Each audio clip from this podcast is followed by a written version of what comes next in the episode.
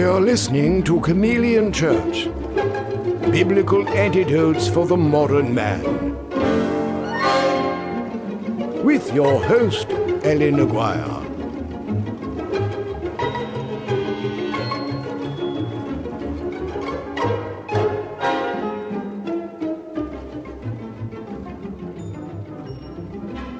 Good morning, Allan Aguirre here with the Chameleon Church Show. I will be your host. So last night, every Monday night, we do a devotional. It's it's essentially a discipleship training program we've been doing for over a year at the Exodus to In-Gathering YouTube and Facebook page. If you go to the Exodus to In-Gathering Facebook page, you can sign up to join us on Zoom, or you can watch on Facebook, or you can watch on YouTube. Anyway, the point is, in the middle of, of the show, my camera froze. I have that issue only with StreamYard. First time I ever had that issue with with my Monday night, since I don't use StreamYard on Monday night. And I wasn't able to to fix it or to anything like that. So my idea was, when I was done with the live broadcast, I would try and figure out what was wrong with my camera. And the first thing I was going to do, so I'm using thirty-five millimeters. That's why it looks good and you have depth of field. And uh, I'm using thirty-five millimeters, but instead of using batteries, I have the battery that plugs into, you know, you can plug it into power and the battery goes into the camera. So the first thing I was going to do was unplug that, you know, reboot it kind of thing. Well, when I went to go do that, I found the cord sitting on the floor next to, it was unplugged. Somehow, some way, while I am doing my show yesterday, uh, my camera, that when it froze, it froze because the camera was unplugged. Somebody unplugged it. Something unplugged it. I don't have any kids. I was I was alone in my office. I can't even reach it with my feet. I can't even accidentally unplug it. So that's weird. If you're a first-time viewer, I apologize for starting the show like that. If you're a long-time viewer, you know that I don't talk about stuff like that because I'm. It's not like I'm superstitious or, you know. Anyway, it was unplugged. And so I plugged it back in, checked that it worked. It worked, went to bed, came back this morning. And it's the camera was hot. So I'm thinking, okay, is is my power battery thing going out? Do I need to replace it? So I ordered another one, swapped it out with the other camera. I have the other camera on just in case I need it as a backup, even, even though it won't be it won't look right. And we've been live now for three minutes and it hasn't frozen. So I don't know what's going to happen. It is the season. Tis the season to be whatever. And so welcome back. Welcome to the Chameleon Church Show. Uh, we're live every Tuesday morning, eight forty-five a.m. Central. My name is Allan Aguirre, coming to you live and direct from the Wasatch Back. It is Tuesday, July sixth. Um, a little concerned that summer is halfway over. Hey, here's our host, our co-host, Leonard Lenny Parada. Good morning. What's up? How's it going? Oh boy, that little serpent's kicking the butt oh, everywhere. Gosh. He's he's nasty. On his on that day, you know what I found out? that uh, somehow you, you get a cataract because of age, right? You never get it because of other things, except the operation I just went through. It did this fast two-month growth on my left eye. Now I got to have a new lens put in on the twenty-first. Tell me that ain't the serpent. Is that not supposed to happen? No, it's not supposed to happen. Oh, man. Well, that's not good. No. So this, if you're, this has been a year in the hospital, man. I am. It's the weirdest thing. It's like the weirdest thing. So I got, I don't know. I'm still getting, I don't know what's going on, but I'm I'm getting all these friend requests on Facebook. I got a whole bunch of them over the weekend. I usually just sit on them, leave them alone. Anyway, because I like to actually vet them. I don't need I don't need nonsense. Anyway, I I, I, I approved all these friends uh, requests over the weekend without vetting them. That's Any always goofiness? Fun. Any goofiness yet? Uh, no, nothing yet. But I mean, it usually takes a you know a little. They see a couple, two or three posts, and then they're like, "Oh my God. You're a Satanist. You're a you're a witch." I like that one. You're a witch. I'm a male. The, the proper term would be warlock, dumbass. But anyway, um, no, nothing like that's happened yet. But I did invite them all to join us this morning. So if you're new and you've never seen our seen us before, I'm, I apologize. Uh, you're probably wondering what we're talking about. Uh, go back. Uh, what is it? Is it one week or two weeks? I think it's two weeks. So yeah, let's go back two weeks, and we will tell you about. Uh, it's a season called the Basilisk, and it's just a lot easier if you just go back, download the notes, and watch the show. Anyway, so uh, yeah, I don't know. Uh, yep. uh, apparently, we you know what we're doing is important. That, that's what we're. That's what I'm told. Uh, I don't think it's. Why do we have loose dogs out here? Oh, new neighbors. Okay, a little house two doors down just sold for a gazillion dollars, and we've got some new, some new people. Good morning. I must be the the lady of the house. Um. So, but here's the worst thing: the house across the street was bought by Californians, and they're not living in it. It means renters. They're gonna rent it. Yeah. It's not, it's back on the market as a rental across the street from my house. What the hell? Oh, wow.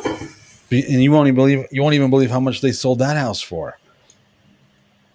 Prices are going through the roof everywhere. But people are buying. But you know what? Californians are coming in. So I don't know if you know this, but like eighty percent of Main Street here is owned by Californians.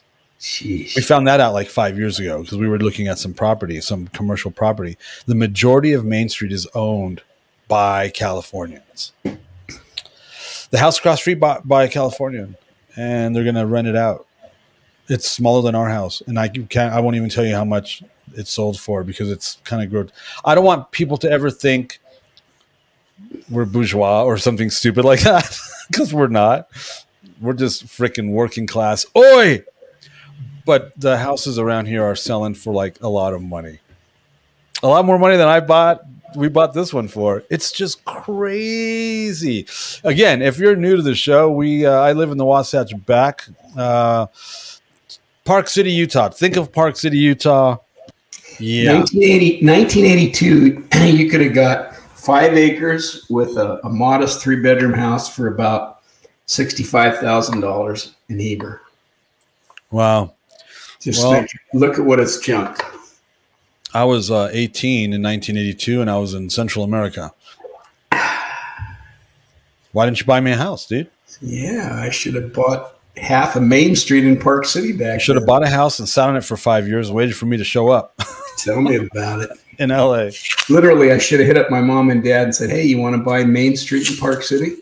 Why didn't you guys ever do that? I've always wondered why you guys didn't do that. It was that poverty spirit from Calvary Chapel. Um, I don't want to, you know, diss them, but man, yeah, it was just natural in all the religious community. Big poverty spirit. It's weird, huh? My shirt on, right? Something weird going on with my shirt. Yeah, if you're new to the show, you're really freaking out right now. What's going on with my shirt? It's uh it's a Tuesday morning, and we've been doing this show for over three years. Lenny, so if, if you're new to the show, Lenny Lenny Parada, he's uh he's my old pastor from Los Angeles. If you're new to the show, you're you're here because you just friended me, and you friended me because I'm thinking because I'm I'm a musician or something, and you probably heard of my band Scattered Few. If you haven't, you're lost. But Lenny was my pastor during that whole Scattered Few thing.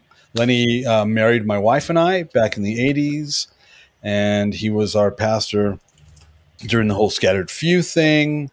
Uh, and so, you know, if you for for all you haters out there that think I'm an, I'm a I'm a jerk, ask this guy about that, man. This guy's been around for thirty plus years. If anybody knows I'm a jerk, it's this guy. And uh, and we're still talking, so maybe it's yeah. you. Having yeah. a good time too. We're having a good time. Raising up the Phineas's. Ah, right, man. You got that right. That's some that's some heavy stuff. Last night we talked about Phineas. I was more um, in tune on Facebook last night than I was on Zoom in the past. It was just coming left and right, left and right while you yeah. guys were all talking. Oh man, that's funny. Did you? Uh, we have a we have a, a guest today. We have a special guest today on, on the Chameleon Church Show. She's a she's a wife and a mother, and her and her husband joined our community. Um, I don't know, twelve years ago, something like that. And she initially signed on to be merch girl and photographer, and went on, went on tour, was on tour with us, And then we got back from tour and we're in the studio working on on the, on the uh, an album called fifteen eighteen by the band Ministries Walking that came out in twenty ten. And uh, and I found out I I don't I, it was accidentally found out that she uh, played keyboard and sang, which kind of angered me because we needed another singer and a keyboardist. So after I slapped her around a little bit, she agreed to uh, be in the band. And uh, so her her and her husband are, are formidable musicians. It's They have a, a lot of uh, like schooling and education, and, and and they have theory and you know little things like that that I don't have that really come in handy. Her name's Elysa, and she she's an absolutely vital and integral part to this ministry, to our Chameleon Church ministry, and our and our just everything that we do ministry wise. She is a vital part to the ministry.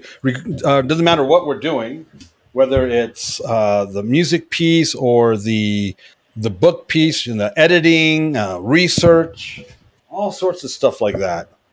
She's involved with that. And uh, it's it's really important to to what we do and how we do it. It's she's a, she's a huge resource. And uh, so I so we we have a lot of we have a lot of you know women follow our ministry, uh, whether it's the books, uh, whatever it is, to help with that with that aspect of of the of the sister the sisterin in the ministry that you know read the books, follow along, they're they're involved with Monday nights, they're watching the Chameleon Church Show. That's why I had my wife and my daughter on here a few weeks ago. Uh, my wife and I did a uh, it was called when I when we were still on Lamb, we did a show called uh, Lifestyles, Messianic Lifestyles or something like that, and it was an interview with my wife and I talking about life and stuff like that. So I, I, to me, it's important to be able to put two things: one, to put a face with the name, and also you know, you know, people to put a face with, with the name, but also to um, you know, support m- women in ministry and to support the women that are supporting this ministry. So, Elysa, there you are, and I'm frozen in time. You are. Hey, uh, why don't you uh, introduce yourself? I know I, I just brought you know said a little a little here or there. Here's who you are and all that. Oh my gosh. Yeah. Um, Say hello. You leave me backstage, so I can't shake my head no when you're talking me up. uh, yeah. I mean, you pretty much covered it. We, so we would have made the commitment to come down and go on tour like last week in two thousand nine. Oh, wow. So it's it been, was like what, so last down. week, twelve years ago. Yeah. And we got down. So we got down there like the fourteenth of July or something. So yeah, it'll be twelve years like next week or close to that. Wow. Um, so explain to people what, what it is that you're talking about. Oh gosh. Okay. Um, so my husband and I got married in two thousand seven, and he was playing in a Christian rock band and doing his music thing and whatever. Um, and went to Nashville in the spring of two thousand eight. A lot of you have heard that story. Matt Allen um, was kind of ignoring the Holy Spirit's prompting to join the band that he, that Allen was um, there to promote and start, and the ministry and all of that. And he put it off for a year and fought the Holy Spirit on it. And then in two thousand nine, after I had kind of like knocked on him over and over and over and over again, saying, you should have done this, you should have done this. We went to Cornerstone, which is a festival in Illinois, um, where we met up with them. They were going to be playing. Basically, we were like, all right, we know we screwed up, and we will do whatever it takes to, you know, fix this. And we'll come on the road, we'll do sound, we'll do merch, whatever. Um, and so we, within two weeks, we packed up all of our stuff, got out of our lease at our apartment in Wisconsin, drove to Texas. We were there for about twelve hours, got on a bus. um, for three months, I think. Yeah, I think it was three months. We always joke that it's like Gilligan's Island. Uh, it's supposed to be a three-month tour, and it turned into twelve, going on twelve years. So, so, so, so you, so you guys, so, so Ian, your husband, avoided getting involved with us for a year. Then you guys finally do, and you pack up your, you leave your home, family, everything, to drive to Dallas so that you could jump into a tour bus the, the next day for three months with, with absolute complete strangers. Yeah, pretty much. So I have to ask the question, because, you know, somebody has to be asking the question. And if they're not, they're, they're weird. They want, you basically ran off and joined the circus. Um, yes, very much so. Why? Why would you do that? Why did you do that? Well, I mean, the, the easy answer, I guess, is because the Holy Spirit was convicting for the for an entire year, pretty much. Um, I, I think it's you usually say that the woman, the wife, can be the voice of the Holy Spirit in a marriage, and I was very convicted shortly after he met you in April two thousand eight, and the first conversation about joining the band happened. And I was like, yes, that's what we need to do. But um, it just didn't, that wasn't what he wanted to do, and wasn't what um, sounded fun or sounded comfortable or anything like that. Well, he but, wanted to, he wanted to rock. Yeah. Yeah. He, he to, was still. Yeah. He wanted to rock, and we were doing this, you know, yeah, Middle Eastern tribal, right, healing and easy listening worship band. Yeah. Something he, you know, wasn't familiar with, had never done, whatever, all of that. Um, yeah. And so I think he knew, like, he'll tell you that he was like, I don't want to, I don't want to, but he knew. Um, and then it just got to a point where we just couldn't ignore it anymore. Like, everything was pointing that way, and just the way that things in our life were going, and the things, the things that we were, you know, learning and waking up to, and all of that stuff that had started shortly after we got married. And it was just like, you know, this is what we need to do. Like, there's, there are people who believe like we believe, and that follow the Holy Spirit, and that, you know, are doing this, and we just need to go. Um, that- yeah, so were you guys, were you guys already uh, Torah observant? Just barely. Um, we were both kind of starting to learn and research more. I, I had kind of been like that growing up. Um, when I, I grew up in a Lutheran church in like teeny tiny farm town, Wisconsin, um, and was the kid that would like ask my Lutheran pastor, you know, why aren't we doing Passover? What, what is Easter? Like, I don't see that in the Bible, whatever. So much so that we actually held a Seder in our Lutheran church because I asked him to. Uh, but we weren't, I mean, we grew up normal Christian and celebrated. So when you say you grew up normal Christian, so you weren't raised in the Torah community. What about Charismatica? Um, I, this is a funny switch. I started going based on some friend, like the friends group that I had. I started going to an A O G church when I was a young teen. Um, and so I was there from like fifteen to eighteen, um, and got baptized in the Holy Spirit there and all of that. And so, yeah. Um, but that was still, it was kind of surface level, I guess. Mm-hmm. Like it wasn't, it wasn't like a daily part of right. life. You know, when you go to church, that's great. You sing, you worship, you speak in tongues a little bit mixed in with your worship. Like it's not, it wasn't like a lifestyle walk kind of right. thing. So, and I think that was part of like the motivation to get out of that and to go and take that step of faith, because we could see that there are people who do this every single day, right. kind of thing, not like just when we go to church on Sunday. Right. So then you weren't, so you had a, a, a some sort of charismatic experience or background, uh, mm-hmm. and you were questioning about why, why people weren't, why, why Christians don't keep the commandments. And then yeah. you run into us and you meet us. We're all, we're one hundred percent charismatic and one hundred percent Torah observant.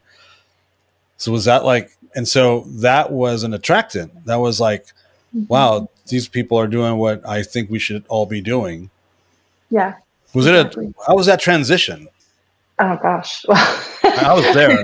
I was there. Yeah. I can tell them, but it's better to, you, to hear it from you. I mean, obviously it's, it was overwhelming, like to dive in like that. But I mean, obviously it was, it was just the way to almost make like a clean break. I don't know how to say that without sounding, I don't know, but it, yeah, to, to, you know, just go for it and like take that dive. And there was like adjustments. Like I had never lived away from my family for more, I, I did a couple semesters at college in Florida, but like other than that, I had never been away from my family for a long time.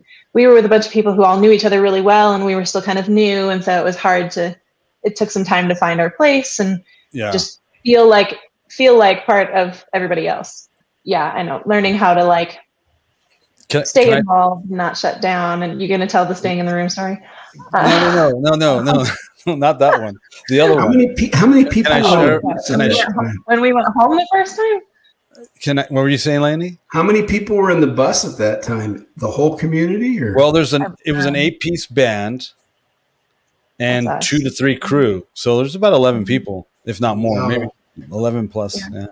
Living in a yeah. like living in a bus full time for well, that when they first jumped in the bus, we didn't come back till for three months. Yikes! Right. So uh, yeah, I was gonna talk. I was gonna see. I was gonna ask you permission if I could share the first couple times you guys went back home. Oh yeah, that's fine. Okay, so so uh, so the first so they showed up like in June or July, early July. And then so, and then they, we were on the road for three months in the bus, and then we all, then we after the after we get off the road, they move into they move into the house. We had a really big house in Dallas. The majority of us lived in this in this house. So they had, you know, they're a married couple, so they have their own room. It was a big room above the garage, actually, pretty nice sized room. And then the holidays show up, and so they're going to go back to Wisconsin to spend the holidays with their family.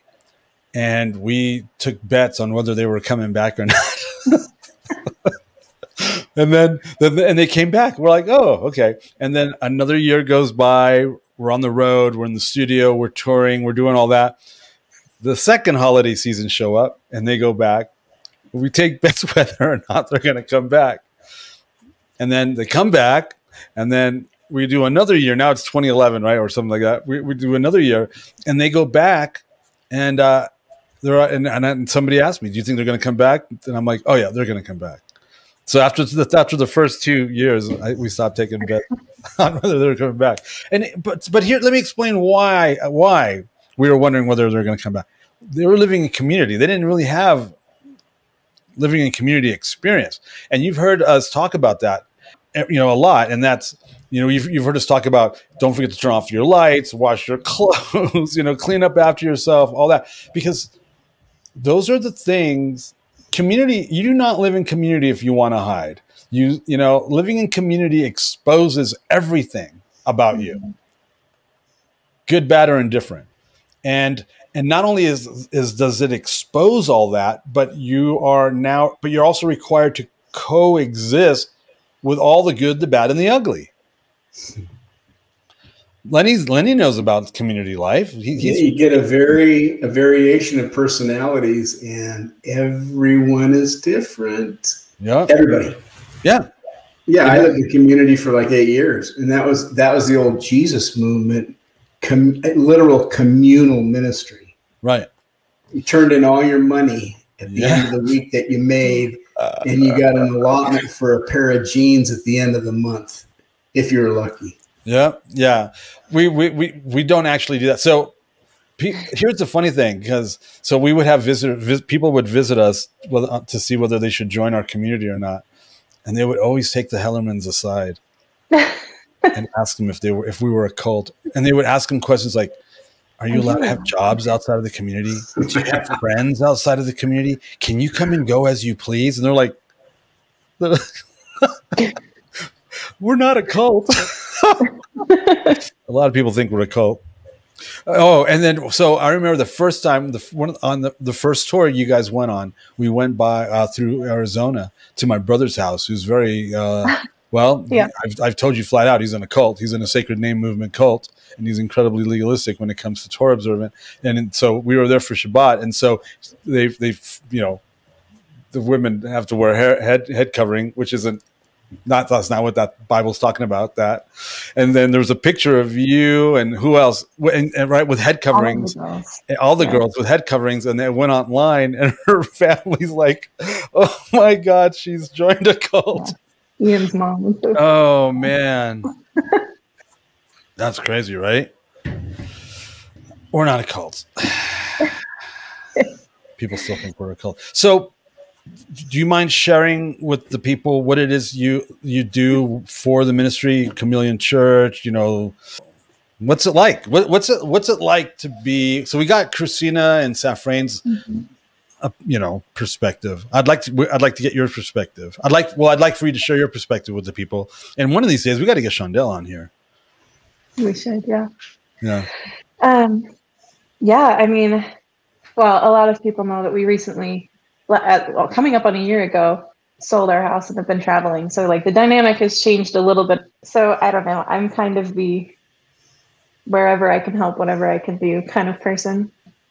So right now for me, a lot of that is helping with proofreading. If you're in the Exodus to In-Gathering stuff, I'm sitting in the back, making sure that all the commas are in the right place and stuff like that.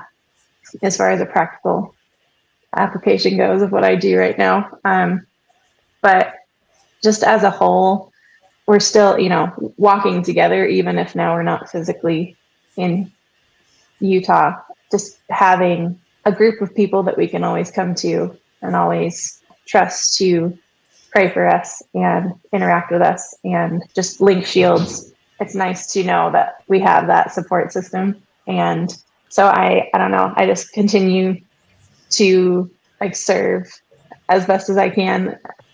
I don't, I don't know. I, I don't feel, Alan always talks like I do so much. I don't feel like I do. You do. I, do. I, big... I, I, I so, told them I make sure that all the commas are in the right place. That's oh what I do. so, So, we, um, I, so Alyssa, I Alyssa has a huge servant's heart. So, uh, what kind of what kind of stuff do you do for Chameleon Church? Like, for example, so we know that you sing and play keyboards in the band, oh, yeah. right? Mm-hmm. So when we do music, you're you're there. Uh, Ian just played some guitar in the studio for us, you know, mm-hmm. right? He just he just did something. Um, so then, okay, so the.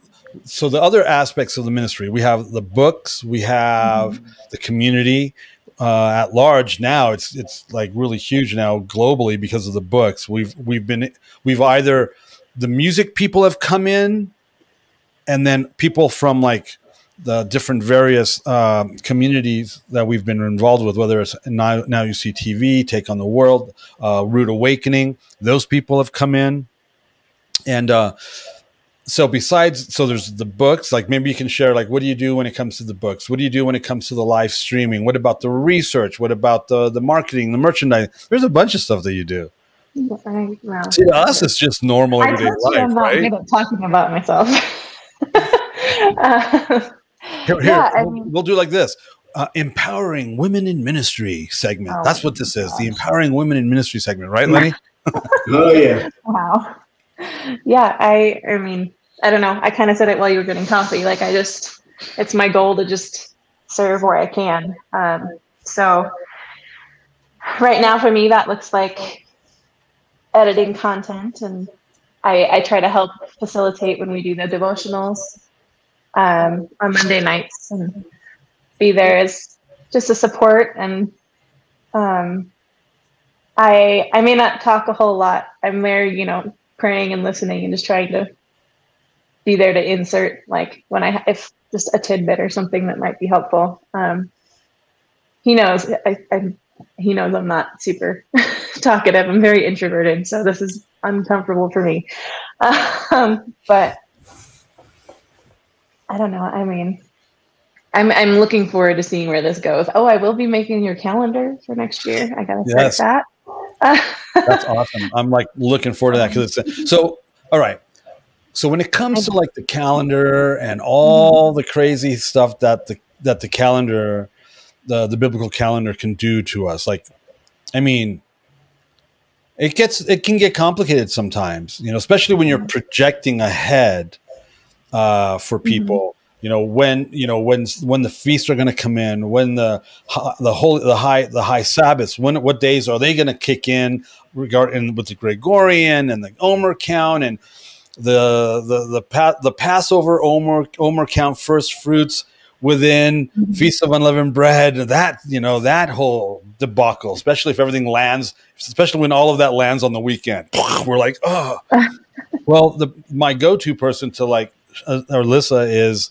Uh, the, the one that we go to, you know, we w- a lot of the back and forth is between Alyssa and I to make sure, you know, we uh, we're we're we're checking each other. I'm checking what she's saying, she's checking what I'm saying, as far to make sure that our calendar dates are correct uh, and that they're valid and and that and because we're projecting and everything is based on a fluid. New, we we believe in the visible crescent, so that's fluid.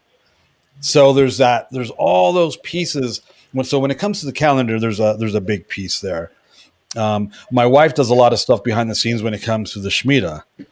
And, um, and so then, and then she wrangles in Elysa and, you know, and my daughters uh, for the Shemitah year, which I know Aspen's very interested in that because of the, uh, what's going on, you know, the coming Shemitah year. So, so when it comes to the calendar, you do a lot of work when it comes to the calendar and making sure all the dates are in alignment with, uh, both with the Gregorian, the moon cycles, as well as the, you know, the actual, uh, fixed Jewish calendar. So because of that, she's going to be, she's actually going to be compiling next year's calendar, which should be out by available by August, between August and October. Right. right? Yeah. Because we, uh, we, we have, we have to have it ready for uh, October for the Root Awakening segment that's coming out. Like actually in, actually in print. Oh yeah. Right. The Halloween, the Halloween. Um, so funny. Um, what else? That's my next project. Calendar. You do proofreading. Proofreading. Yeah. Admin. That's kind of my yeah. details. It's, details and admin. Yeah. And it, and it, and it helps. It's a blessing to, to my wife and I, it helps my wife and I when, when it comes to all this. Cause see, I, I would, it, it alleviates a lot of that information that, you know, I'll, I'll, I'll go to my wife. This takes a lot of off of her, your, your, what you do, which is a hu- huge help all around, you know? Yeah. No, that's good. I mean, I think that's a lot of, without getting sappy, that's a lot of what community is about. Like just being able to share the load. And like Allan might be the face that you all see a few times a week, well, every day with Incorruptible, but, um, you know, there's a lot going on behind the scenes. Yeah. And it's just everybody can fill in, and it's not just one person saying this is yeah. how it is all the time. It's, you know, there's a group of us that, you know, we bounce things off of each other and we disagree and we argue and we figure it out, and we don't always end up all agreeing on the same thing, but that's okay because, right. you know, we're all committed to the same goal, I guess. I've seen a lot of people through the years, and what was so authentic is the fact of your servanthood. Both you and Ian, the servanthood behind the scenes, there was no pretension or anything. And I really was always amazed and just, just privileged to be a friend, because I saw that in you guys, and you continue to do that. I really see that. I mean, just the example alone is uh, an example of what discipleship is and being a disciple, just the servanthood, which you don't see that a lot. You really don't. And it's had a lot of time to unmanifest, and it's never unmanifested. It's just gotten deeper and more real. I really appreciate all that you do for this ministry. It's incredible. Yeah. As a career pastor, Lenny, you know, you know how hard it is to find oh. that and to have that and to, it's difficult. I, you know, yeah. And in the old church structure too, yeah. they come and go as the wind. Let me tell you, because oh, I know it starts out like that. And then, oh boy. Yeah. I, I've always said, even, even before, I mean, I've always said the, uh, the whole, it's impossible to do any of this alone. Yeah.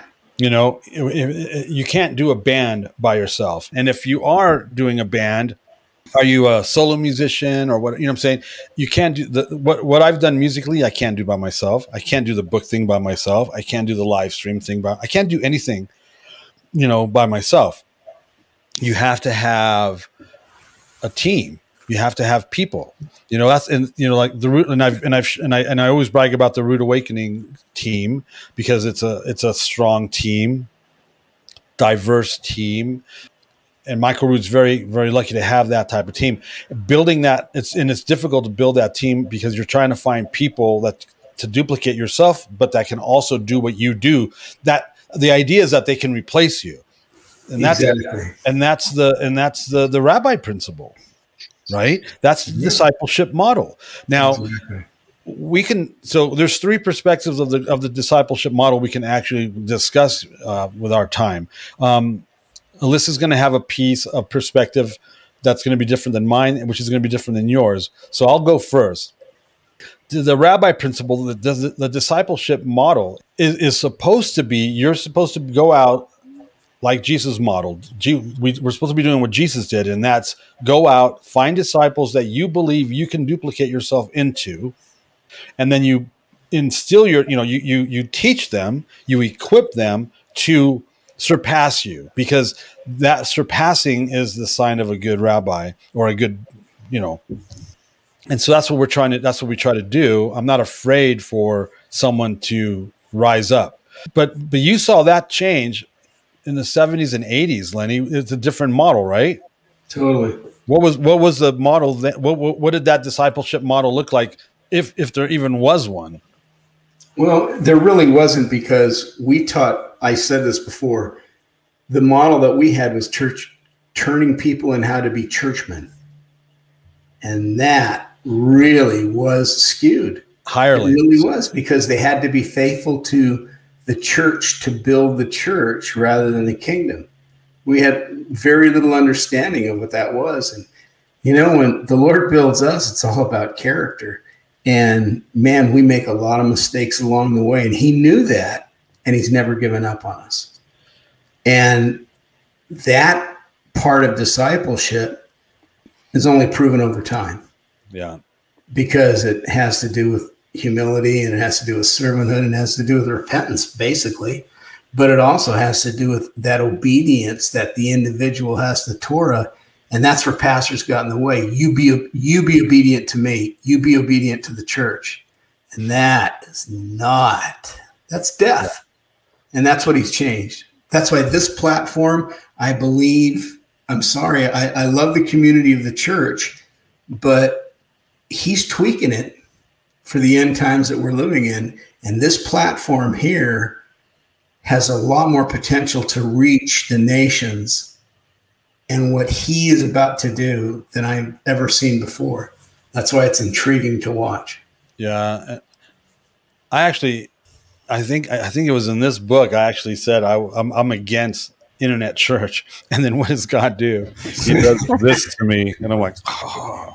Elysa, what's your perspective on discipleship, being discipled, all that? Yeah. For me, I think the biggest thing is getting past yourself. How do I explain that?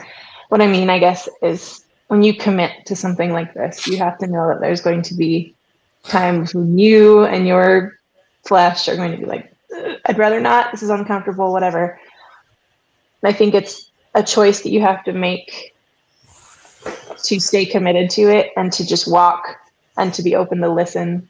And I mean, over the last, over a decade now, it's just been nice to have people to walk with that you you don't always agree. We talked about this before, like we fight, we bicker, we disagree on things, but you know that the reason that they are doing the things that they do and saying the things that they say is because they actually care about you and want you to grow.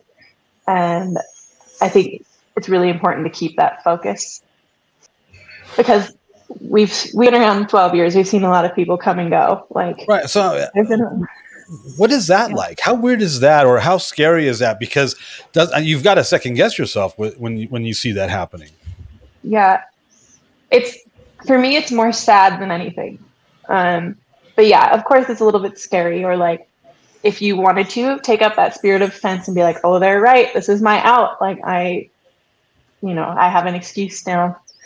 Um, But I think that just that kind of goes back to that, like stepping outside of yourself and not letting your flesh, you know, step in and take over. And you just have to really focus on what it is that the Lord is showing you and what the Lord is teaching you. And that's another important thing, is like, you're being discipled, but you're not becoming a minion, I guess. Like, you're not just whatever they tell you is what happens. Like, the goal is to walk in it yourself and be able to function in the Holy Spirit and be able to hear the Lord speak and all of these things. So if you are being discipled and you're growing, then when stuff like that happens, you don't have to just go off what the leader is saying, because you'll have the Spirit will be backing you up, or will be saying, yeah, this is wrong. And I mean, when we see people go, we can see the fruit of and the process of them falling away, I guess. Uh, it's tragic, isn't it? Yeah, it's really sad. And like, you can point to the different times and things and what happens as that break happens and as that yeah. backslide happens. So yeah, I mean, it's sad. Sure, it could be scary, but I, I guess I just have the confidence that, you know, this is a narrow road. And if I had like a check in my spirit, it's, you know, I, I don't feel like, oh, I just have to believe everything that so-and-so is telling me. It's, mm-hmm. I know I have the Holy Spirit and I know that this is the right thing that we are supposed to do. And, you know, it's right. How so, much trust? How does much that make trust, sense? It does make sense. How much okay. trust, how much trust in your leadership is required? I mean, I would say a lot. It's, you have to trust that they have your best interest at heart and that they're not doing these things or teaching these things or asking this of you out of selfish gain or out of, I don't know, some kind of like sick desire to control people. So I think that trust is really important, because obviously you can put yourself under people who are not. Yeah. And I've said that yeah, before. Be, yeah. Right. And I've said that before. You know, it's not cult. The cult leaders aren't the ones that fascinate me. It's the people that follow cult leaders that freak mm-hmm. me out. Yeah. You know? It's like, what it's are like you doing? You right. Yeah, you don't see the red flags. You don't. Yeah. Yeah. I mean, that's what trips me out. Mm-hmm. Um, you know, the first person that you can always see it, they always say, well, you're trying to control me. How many times have you heard that, Alan? Yeah.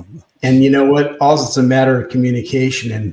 And me and Linda always said, here's the smoking gun. Well, the Lord told me. That's my favorite. Oh, my gosh. That's a bullet in the, in the, in the belt. And I'm going, they have no clue. All you have to do is ask and ask for um, advice and prayer. And people usually say, well, no, I don't need to do that because you might say this, and you're going, well, that, am I your leader or not? Yeah. Do I care for your soul or not? And I mean, I've heard that a hundred times, and almost everyone that said that, they've fallen away. Right. And see, that's the thing, you know, I would be concerned. And, and my wife and I, I mean, we, we, I mean, Elysa would can tell you, we, we sec, not, we don't second guess ourselves, but we question ourselves, you know? Um, like when people leave, what could we have done to keep them from leaving? Did we do something? Did we not do something? Did we cause them to leave and all that? And then when you, and then when you see how they leave, why they leave, and then you see their life a year, two, three, four years down the road after they leave, it's like, wow, there was nothing we could have done to do. Does, you know, they need Jesus. They need to get saved. You know, it's like, I, I think that's a good point, Alan. I think, sorry, I, not to interrupt you. I think that's a good point though, because you also, you guys don't hide that. Like, and maybe that was part of it not being scary when people leave, is because we see you guys, like we see how it affects you, and you don't just, you know, it's not just like, fine, you do you, bye, we're right, whatever. Like there's yeah. a genuine response when that yeah. happens. So. Yeah. I mean, I think about Sydney, it's like, it's just heartbreaking, you know, it's, um, what can you do? You know, you do everything you can. It's like, it really is. You can, like Lenny, you, you, uh, you understand this. You can lead the, these sheep to water, but you can't make them drink. You know, you can yeah. do it. You can, Jesus did everything he could possibly do on earth and they still rejected him. Who am I? Who am I? How could you possibly blame me for your life or your walk or your inability to hear God or do God? Or, you know what I'm saying? I'm not Jesus. I've never even suggested that I am. And I've never even said what Paul said. And that's imitate me as I imitate God and you'll be good. Yeah. Think about Yeshua's words. My sheep hear my voice and they follow me. Well, that right. voice has got to go from the beginning of the book to the end of the book. Right. And, and everything in between. And that's a good segue to a question that we have here. What if one would say they've been a Christian their entire life and will argue that they've never heard God's voice? That's not very uncommon. I, I can't tell you how often I talk to people and that's what they tell me. I they don't hear, they've never heard God's voice. Well, That's a concern for me, especially if they, the majority of them are lifelong Christians that say that. They're not, li- they're lifelong Christians. What they're really, they're lifelong re- religious people. I, I use, I actually use the word Christian as defined by what it should be. And that's someone that actually has an interactive relationship with God, that actually knows God and is known by God.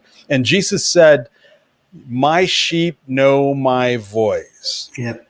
And so I always suggest that if you don't hear his voice, it's probably because you're not his sheep. People think or that's hard. You're not infused with his spirit. Right. People think that's, that's harsh. Huge. Right. People think that's harsh, but it's, but here's why it's not harsh. one thousand percent of this is on you. So Jesus draw, God draws men unto himself, right?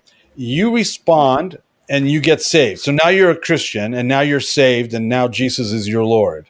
Okay, now what? Well, chances are you didn't go to a church that told you what to do, the now what. But the now what is you seek out your own salvation with fear and trembling. You draw near to him and he'll draw near, near to you. And you resist the devil and he'll flee. And you put yourself under godly spiritual authority and leadership and allow yourself to be discipled and trained and equipped, which is why we do what we do here. And that's everything Elysa just told you, you, her and her husband did, and that you need to do too. I, I guarantee you that Elysa hears, Elysa and Ian can hear God's voice better today than they could ten years ago. Mm-hmm. Would that be true, Elysa? Absolutely. So how do you learn and how do you, how do you go about learning how to hear, how to discern and hear God's voice from all the noise? I mean, I think that comes from spending time in the quiet place and getting to know the Holy Spirit. Does living or interacting or walking with those that can help? Absolutely. See, but yeah. people don't know, people don't right. get that. No, I know. It's not, I wouldn't recommend like going off on your own if you've never done it before and just deciding that you're going to listen to what you hear. Right. Um, you have to test the spirits. Um, but yeah, I mean, having, that's like, I mean, I know that we are in such like a technological generation now where it's like, you can go online to learn anything, but you wouldn't, I mean, if you were learning a trade, you wouldn't just go off and start, I don't, I can't, the first thing that popped in my head was blacksmithing for some reason. Like you wouldn't go off and try to learn this trade that you've never done before without someone who has done it to kind of talk you through it, show you, demonstrate, walk with you as you learn how to do what it is you want to do. Um, and do I just, see, uh, I'm sorry. Do you see that example in the Bible? Uh, yes, repeatedly. um, so I, yeah, I don't know. I just, it's not, I don't under, I just, I don't understand the lone wolf. Like I'm going to try and do this by myself thing because that's just not the model. And it's rebellion. It, right. It's, disobedience. Yeah. I guarantee if you talk to the people who walk away, you ask them this one question. Does he know you? Because remember what Yeshua says, I never knew you. And I like to walk with people that can say, he knows me.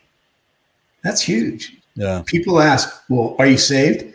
That's not the question. That's not the operative question. Does he know you? And that's the people I want to walk with. And you can tell when someone is known by God. You really can, because it's not grandiose. It's it's peaceful. Yeah. It's it's beyond what we can understand. I mean, ah, that's where the heart gets broken when you see people walk away. And the scary part is, did he ever really know them? Hmm. We've talked about the, it's more important, the most, more important than knowing him is, is, are you known of him? Does he know you? Right. And, uh, and, and we talk about proximity and we gave, we give the example of uh, the backstage pass, you know, uh, are you backstage? Are you on, in the wings? Are you on the stage? You know, but does the band know you, you know, yeah. Proximity. You know, and discipleship is it's it's modeled by those that have gone before you. You know, you're going to be a better musician if you're hanging around excellent musicians. If you're if if all you do is hang out with garage bands, you're probably going to sound like that. You know, if you want to speak in tongues, hang out with those that speak in tongues. If you want to heal the sick, hang out with those that heal the sick. If you want to cast out demons, hang out with those that cast out demons. Prophecy, hang out with prophets. You know, dream interpreter, interpretation, hang out with dream interpreters, on and on and on and on and on. That's the model. Jesus modeled that model. It's in the New Testament. It's supported by the writers of the epistles. Lenny and I are going to say, yeah, that, that's how it's done as leaders. Elysa, as someone that's been under discipleship for ten, twelve years, right, who, who I've worked with, do you see that? Not only is that the model, what, what do you think? Is that the, is that not, not only is that the model, but is that, has that helped that model? Does that model work? Yes. Yeah. I mean, I, I can't imagine, I can't imagine what would have happened if we had had the revelation that we had before we moved to Texas and just tried to figure it out where we were surrounded by people who don't believe what we are like receiving and what we are learning. And if we had just tried to take that upon ourselves and figure it out, I guess, I can't imagine how different it would look, or like how quickly it would have gotten weird or goofy or, yeah, I don't know. Like I said before, it's just, it, even in practical life things, like that's, it doesn't make sense to try and figure it out when it's something that there's been a model set up by the one that you call Savior for thousands of years, but suddenly, you know, you're not going to do that because you don't want to come under authority or you don't want to submit or whatever it is. Like, I don't, I just, I don't understand that. Like I, I want to walk the way that his followers walked. And that way is to come under authority and to learn and to walk and to humble yourself. Um, I, I don't know, just do it the way he did it, I guess. Right. And you've, um, you've heard us, you've heard us talk about how it's transferable. Mm-hmm. Duplicative, right? Is that a word? Duplicative. I think so. That works. Able to duplicate. Duplicative. Right. I like it. I like it. Duplicative. We should probably look it up. um, I should know that. Um, so before um, Texas Red is asking, if, well, he's saying if that's the case, and we need to move away from this church we attend. I'm not saying that. Here's what I will say. You better find out from God what church you're supposed to go to. Um, mm-hmm. If you're supposed to go to that church, doesn't matter how bad it is, you better stay at that church. Yeah. Uh, don't don't leave a church because of anything I've said. You need to ask the Lord where you're supposed to be, and then that's what you go and do. Um, I've had people in the Torah community scoff and mock me because I've shared the testimony of how we stayed at a church for nine and a half years that was absolutely demonic. God would never do that. God would never. That was that wasn't God, Allen. I'm like, and you're and, and you and you're and you're and you're saying that based on what authority or experience or whatever? Yeah, no, they don't. They don't know what they're talking about. Um, God will do that. God does that. Uh, it's in the Old and New Testament that He does stuff like that. Oh, I'm frozen again. Am I going to come back? It's been. It's been. Oh, look at that. It's been going pretty good. Um, so here's, here's a question. So it's been twelve years. Are your is your family still convinced? That, I know one one of your family members doesn't like me. Uh, um, does your family is your family still convinced you're in a cult? What do they think about it now, twelve um, years later? Well, I think they've seen that we. I don't know how to say this. They're not. Oh, like, I have I immediate family does that doesn't like me. Right. Yeah, I don't. I think that they've seen a that we still talk to them. And we nice, haven't disappeared right? off the face of the planet. Normally a we cult keeps long. you, right? Normally a cult keeps yeah. you from contact with your family, right? Right. Um, I also think that they've seen a lot of the fruit in our lives because, um, how do I say this nicely?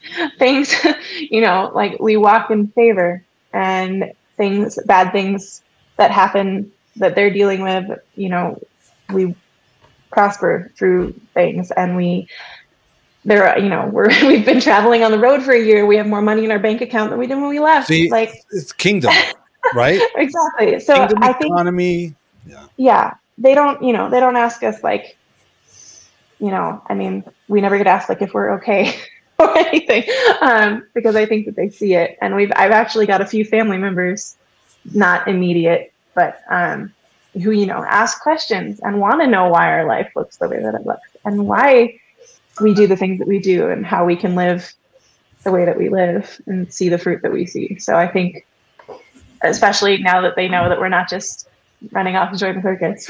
Right, right, um, right, right. They can see it, that it's been maintained and it's grown. And you know, uh, so. you're, you're you're traveling and starting your own little circus. Oh my gosh. You got, you got your own little monkey, don't you? One of them, yeah. He's yeah. definitely. How old is your son? He just turned three. Dang. He's acting very three. Nice. Yes, he's. We're, we talked to Alan about this a little bit. We're seeing some of the human come through lately. And that's, you know, they're not like a little sweet baby with no, uh, I don't know what the word is. But yeah, it's it's interesting to watch them grow and see the things come out to the surface that you're like, oh, I'm going to have to deal with that. Yeah. As we train them. And, um, Lenny, do you have any questions for Elysa? I, uh, um, you have to say yes because we got like fifteen minutes. Yeah. Um, and if you don't ask me questions, I probably won't talk because I'm very. What do you see like in the next year happening for you and your family? Because you're busy and you guys are traveling. In your traveling, what are you guys looking for? So our goal this entire time has just been to ask the Lord, and I guess this goes back to the whole servant thing, ask the Lord where we need to be and how we need to serve. Um, and I mean, a lot of the times it hasn't been something glamorous that we can stick on social media and look like, look what we're doing. Hey, you know, support our ministry. But in the last eleven months, we've had so many chances to just walk with people through things that they're going through. We show up and something happens and we're like, okay, Lord, that's why we're here. What can we do? Um, we originally thought it was going to be, hey, we're going to travel for a few months and find a house and settle down and maybe travel some more. But it's just turned into this opportunity to be willing to follow his voice and be what we need to be. And, um, you know, it's, it's an Alan, Alan's the one who says, you know, you need a stronger word to stay than to go, um, because he says to go. And so we've just been trying to be willing to go, um, even if it's uncomfortable. And I'd rather be back here settled, having my cute little house, and my cute little family and my job and whatever. Um, so, I, I mean, the next year, I don't, I don't feel like we're settling down just yet. So I think it'll be more of being willing to go where we need to go. And I, we were prompted recently to start writing down, like when, as we drive, we pray for treasures and writing them down so that we can seek them out when we stop. Um, yeah, I, I don't know if that's a good enough answer, but, um, and I'm, I mean, I feel like there will be some tag along with possibly Alan with all of this new stuff coming out. And I'm hoping that we'll get to do some traveling and supporting that way, um, with all of the new growth and all the, the, if the, when we approve, whenever we get this book done. Um, and just, I don't know. I feel like that's coming. Um, you know, it's we, because of the social norms, they think that everybody has to be settled. But you're planted in the house of the Lord. That's the community that you're in. And so if you're traveling and doing this, wow, that's valid. That's valid. And the interesting thing is, is that the pressures come from family and everything else. Well, you need to do this, this, and this. And yeah, we get a text like once a week. Hey, did you find a house yet? Yeah, I can imagine. But you, I, I, the word that came to me is that you're planted in the house of the Lord. That's safety. That's real safety. And you, you have a commitment. You're under authority. And uh, your service is definitely showing unbelievable fruit for the kingdom of God. And I just want to encourage you, don't don't give in to those kind of pressures, because you're doing what God's telling you to do. Thank you. Yeah, I it would be I wouldn't want to be doing what we're doing without knowing that I could come back to our community for help. Like I uh, I don't know. It would be a lot scarier if we were all on our own. And I think that's kind of yeah. what we've been talking about. Yeah. But um, I don't know, like having that support and having the people that we know that we can come to and that have our backs, and that, I don't know, it's just, that's comforting. And thank you. I'm, I know what I wanted to ask you. Do you still have your cat? We have, yes, we have Bert.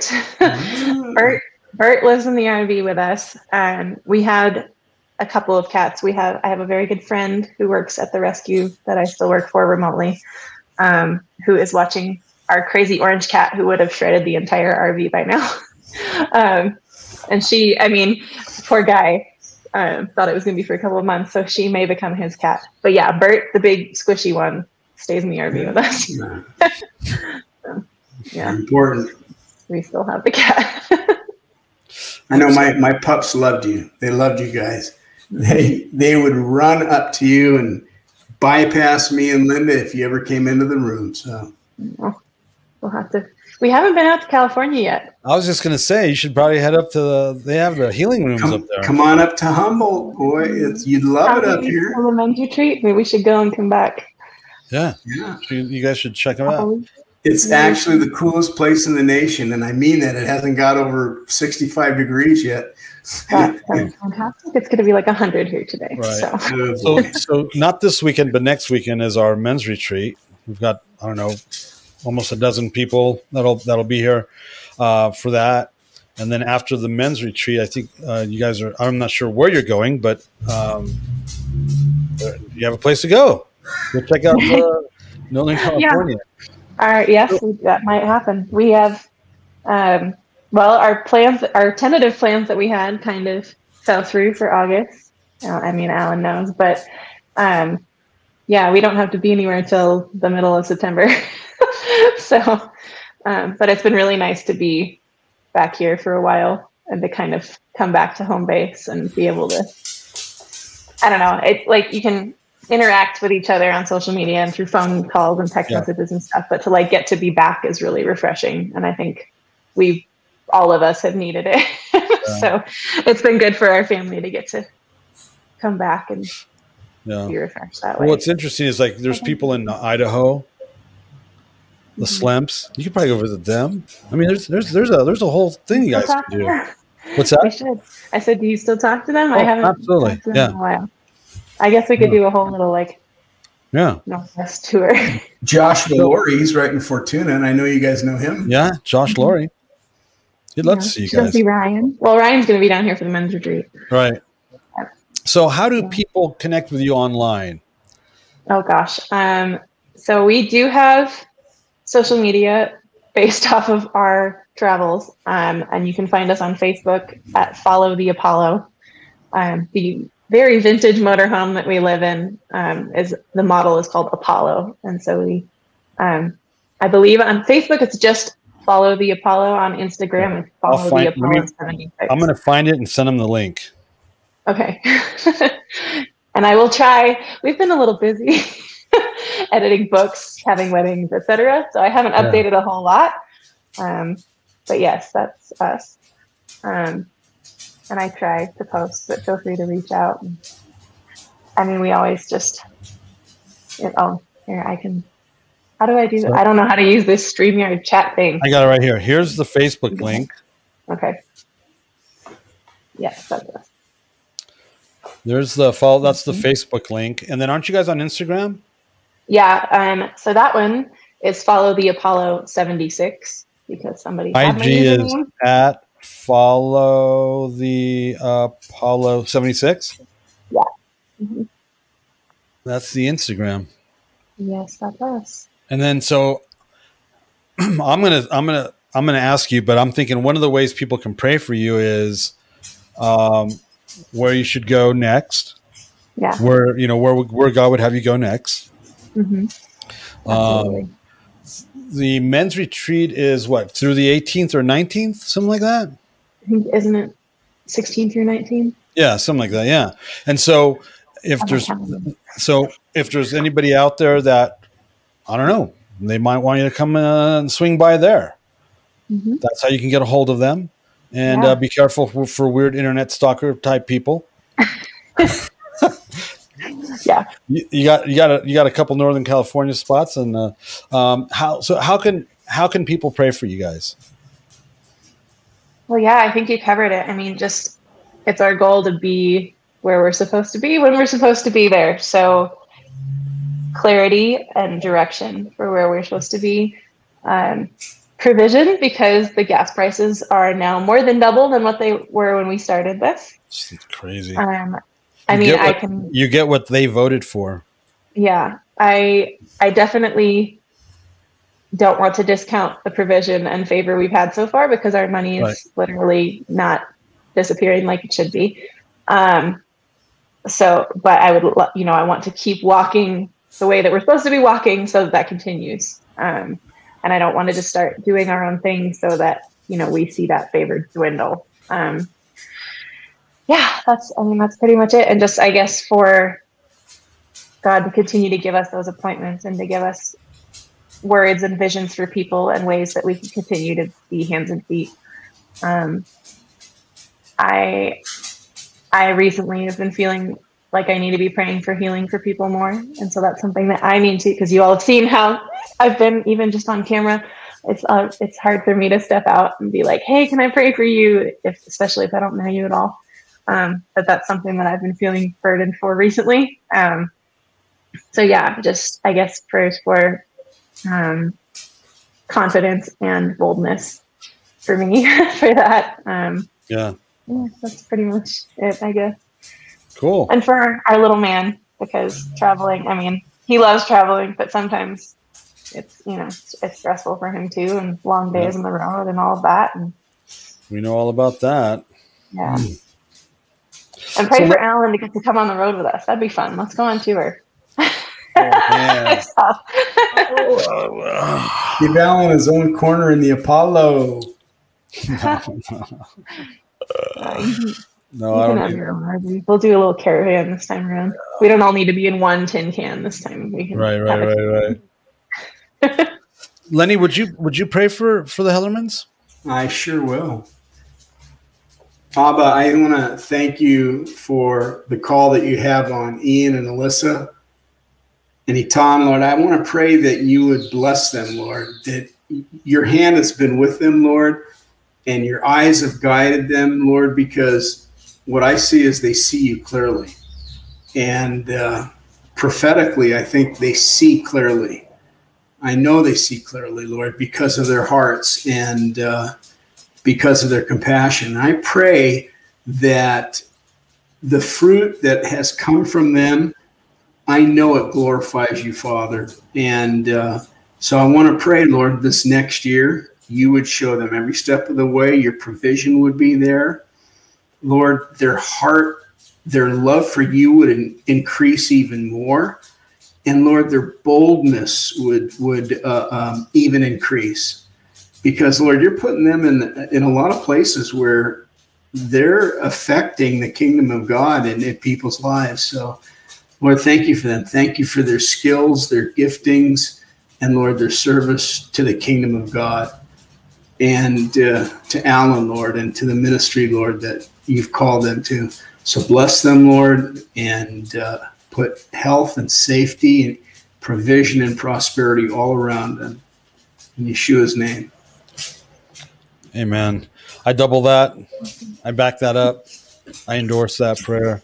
Um, yeah, thank you, Elysa, for, for joining us this morning. I know, I know, it's, I know it's not your norm, uh, but thank you for doing it. And uh, it's funny because Christina and Safrano are the same way. They're like, "Oh, what do I do? Oh, there's a camera there, and people can see me." I'm very much behind the scenes. Yeah, I want to get Shondell on here, and I and I want to get um, our our Jerusalem Israeli friends on here too.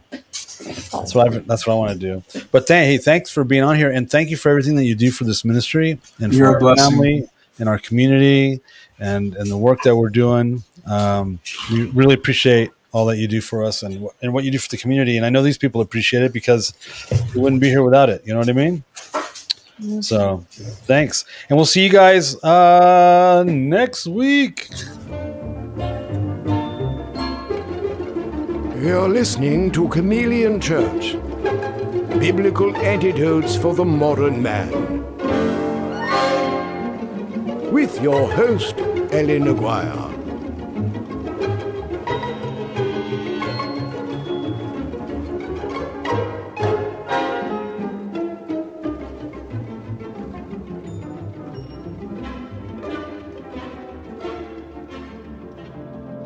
The views and opinions expressed during our broadcast are solely those of the broadcast producers, hosts, and or guests, et cetera, and are not necessarily the views or opinions of the Travelog Network, its sponsors, or affiliates.